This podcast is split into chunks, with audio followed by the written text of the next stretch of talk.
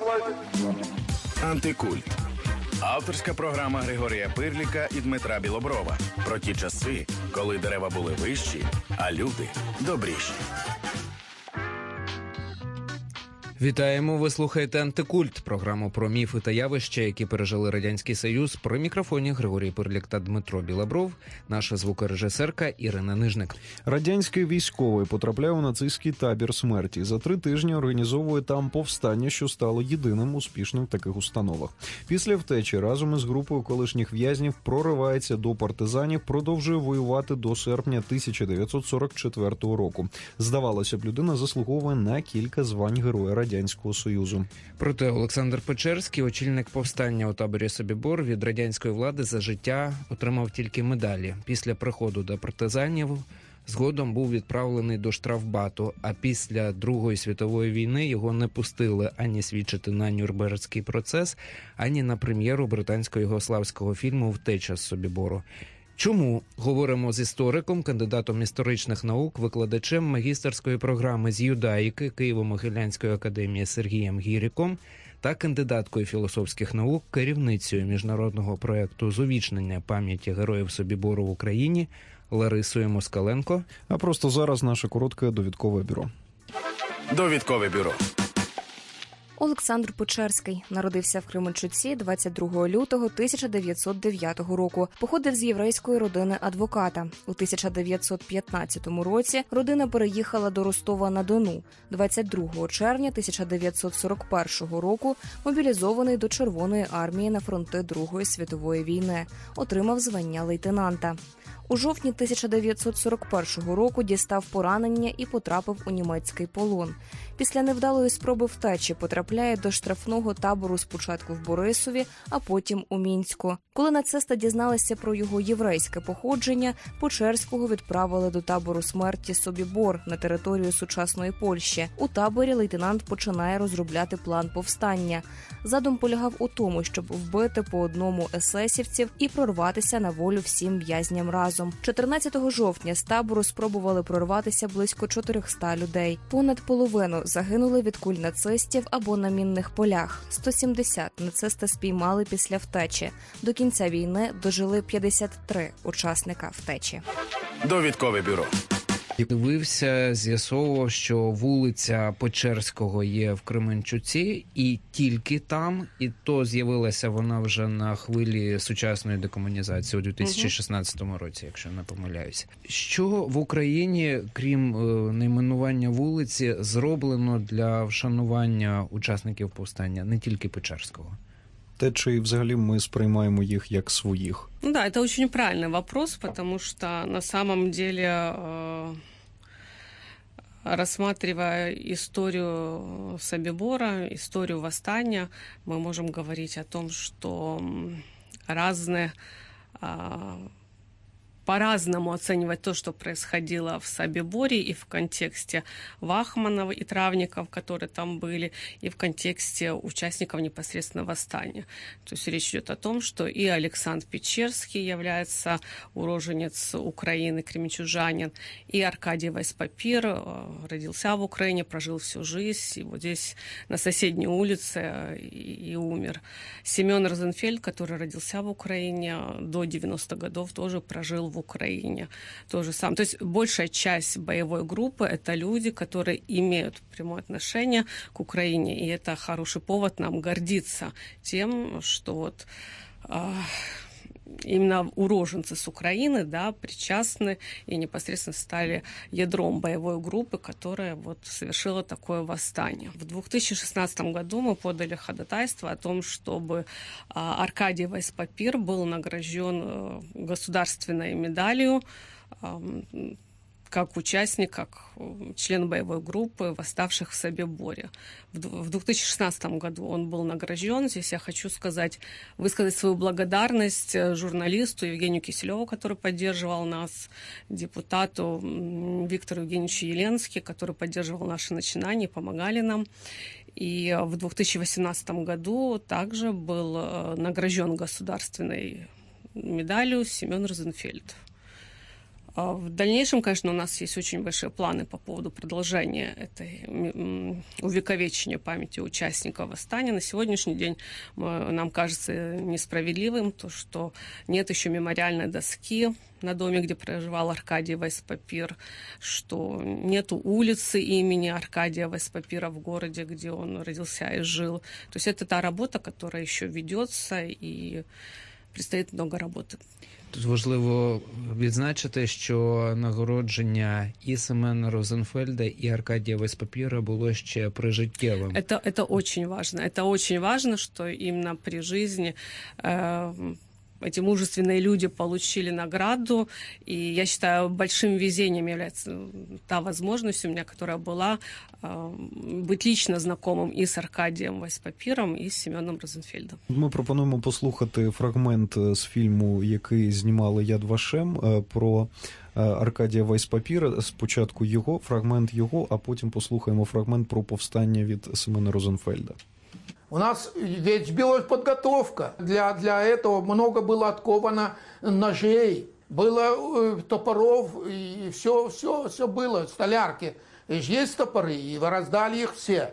У меня был топор, и у и этого у э, Лернера был топор. Как же? К этому времени все, когда он вызывал, уже, уже все были холодным оружием вооружены. Причем, когда нас вызвал, уже во второй лагерь, уже к этому времени уже шли, ушли, ушел уже Цибульский с бригадой убивать во второй лагерь это, этих немцев. Второй лагерь, те, там был три немца, их надо было там убить. И мне пришлось просто как будто я выхожу, но немцы же ничего не подразумевали. Я, значит, прошел мимо его и повернулся и э, ударил его топором. И причем первый раз, как, это первый немец, когда, это, когда ударил, так неудачно, он закричал даже. И в это время этот э, Лернер подскочил и второй раз ударил его, и все. Сзади караульного помещения был один ряд колючей проволоки. Я хотел отбить проволоку, мне не удалось. Я хотел стол подбить, тоже не удалось. Он был крепкий. А тут вижу, люди лезут через проволоку. Я кинул топор, перелез через проволоку в э, э, трехметровой высоты, колючая проволока, но я, не, я был в комбинезоне, под комбинезон были руки еще, одежды хватало там. И я перескочил через эту проволоку и от леса, от э, лагеря до леса было метров 150. И вот я бегал по-солдатски, бегал, падал, полз, лег, полз, опять вставал и лишь бы быстрее до леса. В лесу почувствовал, что у меня мокро тут вот. Пуля, оказывается, прострелила мне ногу, вот тут шрам по сегодняшний день есть. Вот. И э, залетел, и как-то, или я дернул, когда, в каком моменте, я не могу поверить по сегодняшний день, пуля продирала ногу. Все, все разошлись, остался один мальчик, я пришел к нему. Как тебя зовут? Болик. Сколько тебе лет? 15. Я говорю, пойдешь со мной. И все, мы вдвоем пошли. У програмі Антикульт ви слухали спогади Аркадія Вайспапіра та Семена Розенфельда учасників повстання у таборі Собібор. Нагадаю, що програму антикульт ведуть Григорій Пирлік та Дмитро Білобров. І у нас у студії кандидат історичних наук, викладач магістерської програми з юдаїки Києво-Могилянської академії Сергій Гірік та кандидатка філософських наук, керівниця міжнародного проекту з увічнення пам'яті героїв Собібору в Україні Лариса Москаленко. Як на вашу думку, що взагалі відбувається з контекстом? Чи є, наприклад, от перехоплення таке Росією, про яке ми також говорили до ефіру? Чи є таке, що от зараз є таке, я не знаю, намагання, намагання перетягнути, перетягнути цей, цей процес весь і повстання у Собіборі притягнути на свій бік і просто якось приплюсувати його до російського контексту, до російської історії. Певно, дійсно тут можна говорити про те, що це відбувається, але це відбувається в такому дуже широкому контексті. Російський агітпроп наразі російська. Офіційна історична політика е, працює над тим, щоб е, привласнити е, пам'ять про подвиг радянських військ загалом. Радянські радянська армія по суті просто ототожнюється З з, російською. російською армією. Так і говориться про те, не одно, ну і кілька років тому е, Володимир Путін заявляв про те, що Росія, навіть якби. е, Якби не існувало тоді радянського союзу, якби існувала лише сама Росія, вона й сама б мог- змогла е, перемогти е, нацистську Німеччину. От е, по суті, нівелюється внесок у перемогу. Е, Над нацистською Німеччиною не таким чином не лише західних союзників, а й е, народів радянського союзу, які е, ну, інших неросійських народів Ну радянського Україна і. Білорусі, які От, постраждали передусім, найбільше. Так, передусім України і Білорусі.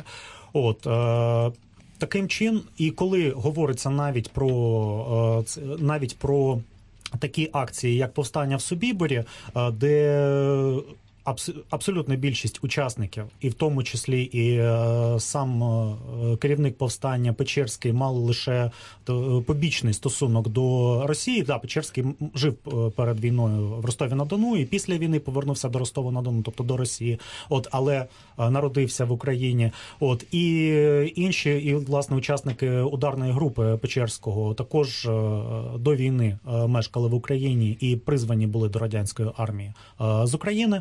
От е, таким чином, просто цей їх український бекграунд довоєнний, він е, просто ну, він витирається з пам'яті. Говориться лише про те, що вони росіяни, вони російські євреї, та вони росіяни. От і, е, ми можемо побачити, що е, Росія досить активно і ефективно е, дійсно працює е, до- досить ефективно.